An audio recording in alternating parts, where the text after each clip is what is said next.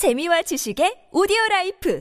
팟빵 안녕하세요. 군사덕봉입니다. 크게 부각되지는 않는 일이지만 러시아는 우크라이나를 지옥으로 만들었을 뿐만 아니라 우리가 살고 있는 대한민국에도 자주 직접적인 위협을 가해오고 있습니다. 지난해 2022년 11월 30일 전쟁 중인 러시아는 자국 공군의 투폴레프 95 폭격기 4대, 수호이 35 전투기 2대를 한국의 방공식별구역 KADIZ에 진입시켰고 중국 또한 H-6K 폭격기 2대를 KADIZ에 진입시켜 긴장을 고조시킨 바 있는데요. 이 때문에 우리 공군에서는 F-15K 전투기를 비롯한 여러 항공기들이 긴급 출격해 필요한 전술 조치를 해야만 했습니다. 원래 이 KADIZ에 진입하려는 다른 나라의 모든 항공기들은 미리 비행 계획을 우리나라에 제출하고 어떻게 어디에서 진입할지 등을 미리 통보하는 것이 국제적 관례입니다. 그러나 이날 중국과 러시아는 이 같은 조치가 없었고 중국과 러시아에서는 통상적으로 진행하는 훈련의 일환일 뿐이라고 하지만 중국과 러시아의 폭격기가 독도 인근 상공을 지나는 이런 일은 우리 한국에게 있어 언제 우발적인 군사적 충돌로 발생할지 모를 심각한 위협인데요. 이 같은 일은 이전 2022년 8월, 2019년 7월 23일에도 있었으며 이 당시에는 긴급 출격한 우리 공군의 F-15K 전투기와 KF-16 전투기 등이 차단 기동을 실시하는 동시에 러시아 A-50 조기경보 통제기 전방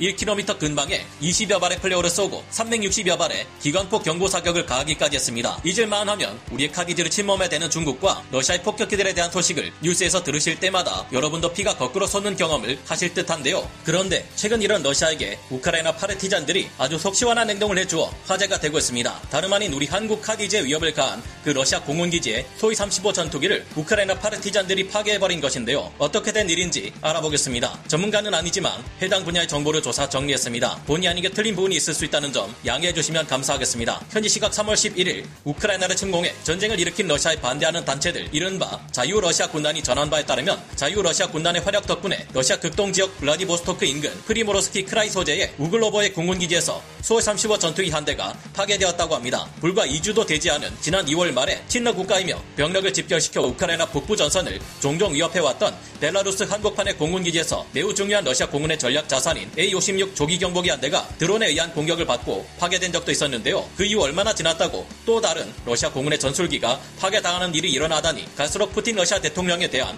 러시아 내부의 불만이 심각해지고 있는 듯합니다. 현재는 이들이 공개한 텔레그램 채널뿐만 아니라 각종 SNS 등을 통해 러시아 내 파르티잔들이 우글로버의 공군기지에 소-27 전투기 한 대를 불태우는 영상이 공개되고 있는데요. 이 불타는 전투기는 소-27로 알려 졌지만 사실 이 전투기는 그보다 더욱 값비싸고 성능 좋은 소위 35인 것으로 보이는데 사실이라면 러시아 공군에게 더욱 뼈아픈 일이 되겠습니다. 공개된 영상에 따르면 러시아 내 파르티잔들은 어두운 밤을 틈타 우글로보예 공군기지에 잠입한 다음 활주로에 주기되어 있던 전투기 가까이에서 바닥에 강력한 인화성 물질이나 연료로 보이는 액체를 부어놓고 여기에 불을 질러버린 것 같은데요. 삽시간에 커진 불은 바로 옆에 주기되어 있던 전투기까지 옮겨 붙었고 불은 금세 해당 전투기에 landing gear를 따라 옮겨 붙었고 이내 엔진, 동체 할 것 없이 기체 전체를 집어 삼켰습니다.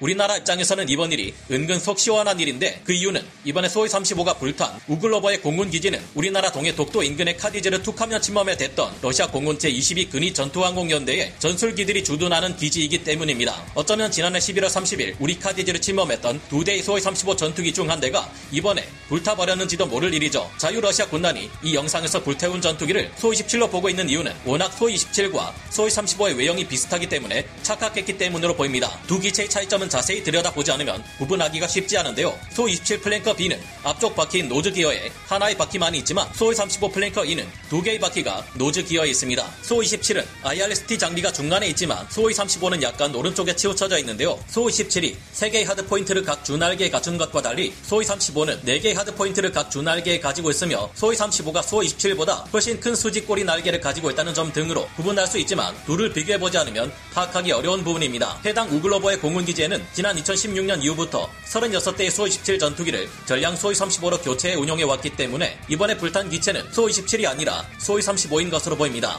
자유 러시아 군단은 이번 사건을 통해 자신들이 생각한 것보다 더욱 대박을 터뜨린 셈이죠. 한편으로는 어떻게 된 공군기지가 관계자가 아닌 이들이 가연성 물질을 들고 자국 공군의 최신의 기체에 접근해 불을 붙여버려도 모를 만큼 러시아 공군의 기강이 이리도 형편없을 수 있을까 하는 생각이 드는데요. 러시아에서는 그동안 이런 일이 있을 때마다 자국군 병사가 담배를 잘못 잘못 피워 화재가 발생했다는 뻔히 보이는 거짓말을 해왔죠. 여러 SNS 상에는 이번에도 그런 발표를 할 것으로 예상되는 러시아에게 보란 듯 thank you for smoking과 같은 조롱의 메시지를 전하고 있는데요. 러시아 내에서는 아직 이 사건과 관련된 어떠한 입장도 내놓지 않고 있는 상황입니다. 이번 사건은 잊을만 하면 한국 카디즈를 제 집처럼 마음대로 들락거리는 러시아 공군 전술기들에 대한 불만을 자유 러시아 군단 대원들이 대신 표출해 준 듯한 뭔가 대신 복수해 준 것 같은 느낌도 주지만 이렇게 한다고 해서 러시아 공군에 큰 타격을 줄 수 있는 것은 아닙니다. 아직도 러시아 공군의 전술기들은 여러 가지 문제점으로 인해 우크라이나의 제공권을 전혀 장악하지 못하고 있습니다. 아직도 러시아 공군은 많은 전술기를 가지고 있지만 러시아 전투기들의 엔진은 수명이 워낙 짧은 것으로 유명한데요. 러시아 공군 전술기들이 제공권을 장악할 수 없는 이유 중 하나는 전쟁이 길어지며 각종 무장과 미사일을 너무 많이 소모했다는 문제 외에도 엔진과 교체해줘야 할 필수 부품들을 서방 각국의 강력한 제재로 인해 구할 수 없게 된 것으로 분석되고 있습니다. 우크라이나 내에서 우크라이나 공군 전술기들은 지상의 방공 시스템으로 러시아 공군기들의 유인에 지대공 미사일의 도움으로 격추 시킬 수 있다는 홈그라운드의 이점을 최대한 이용하고 있다는 것을 우리는 여러 군사 전문가들의 분석을 통해 알 수 있었는데요. 러시아 공군 조종사들의 훈련이 크게 부족하며 대규모 스트라이크 패키지를 구성해 적진을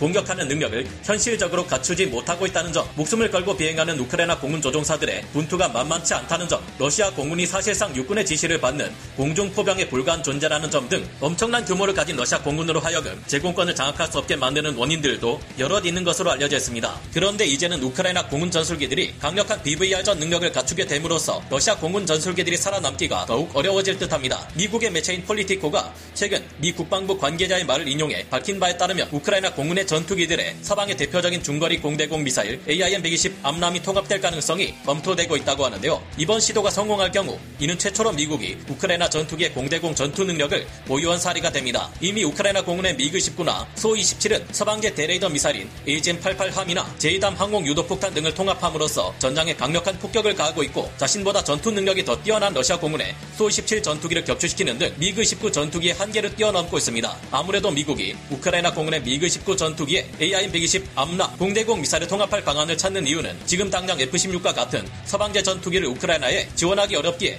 이를 대신할 방법을 찾기 위해서인 것으로 보이는데요. 다만 이 같은 과정이 한 가지 걸림돌이라면 구소련제 전투기인 미그 29와 서방제 공대공 미사일인 AIM-120 암람의 통합이 쉽지 않다는 것입니다. 미그 29 전투기가 목표물을 미사일로 발사해 격추시키기 위해서는 레이더와 원활한 통신이 가능해야 하는데요. AIM-120 암람은 스스로 능동 레이더를 가동시켜 적 목표물을 쫓아가 격추시키는 미사일이지만 그 정도 거리까지 날아가기 위해서는 전투기 자체 레이더 조준과 유도가 필요합니다. 문제는 미그 29 전투기의 레이더 탐지 거리가 짧아 대체로 적 전투기를 정면에서 볼 때는 70km, 후방에서 뒤쫓을 때는 35km 이내까지 접근해야 조준이 가능하다는 것입니다. 미그 29 전투기도 소련제 중거리 공대공 미사일로 최소 70km 이상의 사거리를 가진 R-27을 사용하지만 레이더로 조준할 수 있는 거리가 사실상 35km 이하로 제한된다는 점 때문에 제대로 된 BVR전을 수행하기 어렵다는 문제가 있었는데요. 게다가 초기형의 미그 29 전투기는 한 번에 적게는 두 발, 많게는 여섯 발까지 공대공 미사일을 각각 다른 적기에게 발사할 수 있는 서방제 전투기들과 달리 한 번에 한 발의 R-27R 중거리 공대공 미사일을 쏠수 있다는 문제점이 있었습니다. 마찬가지로 제한되는 레이더의 성능 때문에 우크라이나 공군의 미그 29 전투기들이 AIM-120 AMRAAM을 장착한다고 해도 최소 적기와 50km 거리에서 이를 사용할 수 있을지는 레이더의 성능에 따라 달라질 수 있을 텐데요. 이 문제 때문에 미국이 미그 29 전투기에 AIM-120 미사일만 장착하는 것이 아니라 이와 연동되는 서방제 전투기 레이더까지 탑재해 준다면 그야말로 대박일 텐데 어떻게 될지 지켜봐야겠습니다. 따지고 보면 이미 미국은 우크라이나 미그 29 전투기들의 항전 장비를 싹 갈아엎고 HARM 대레이더 미사일에 JDAM까지 통합시킨 전적이 있으니 지원하겠다는 결정만 확실히 내려진다면 어떻게든 방법을 찾아낼 듯한데요. 미국은 1997년 적성국의 무기를 연구하기 위해 몰도바와 우크라이나에서 미그 29 ABC 전투기를 사들여 데이터를 최대한 확보하고 있었고 미그 29 전투기의 구조를 잘 알고 있었기 때문에 이런 일이 가능했던 것으로 보입니다. HARM 대레이더 미사일의 경우 미그 29 전투기의 pylon에 HARM 전용 어댑터를 탑재하고 이를 소련제 대레이더 미사일인 것처럼 속이는 코드를 사용해 소련제 레이더와 항전 장비를 사용하는 미그 29 전투기로도 발사할 수 있었다고 하는데요. 기왕이면 미그 29 전투기에 레이더 또한 서방제 레이더가 통합되거나 서방 국가의 다른 전투기들이 지원되어 본격적으로 우크라이나 공군의 능력을 키워줄 수 있는 상황이 마련 될 수는 없을까 하고 생각해 보게 됩니다. 오늘 군사 돋보기 여기서 마치고요. 다음 시간에 다시 돌아오겠습니다. 감사합니다. 영상을 재밌게 보셨다면 구독, 좋아요,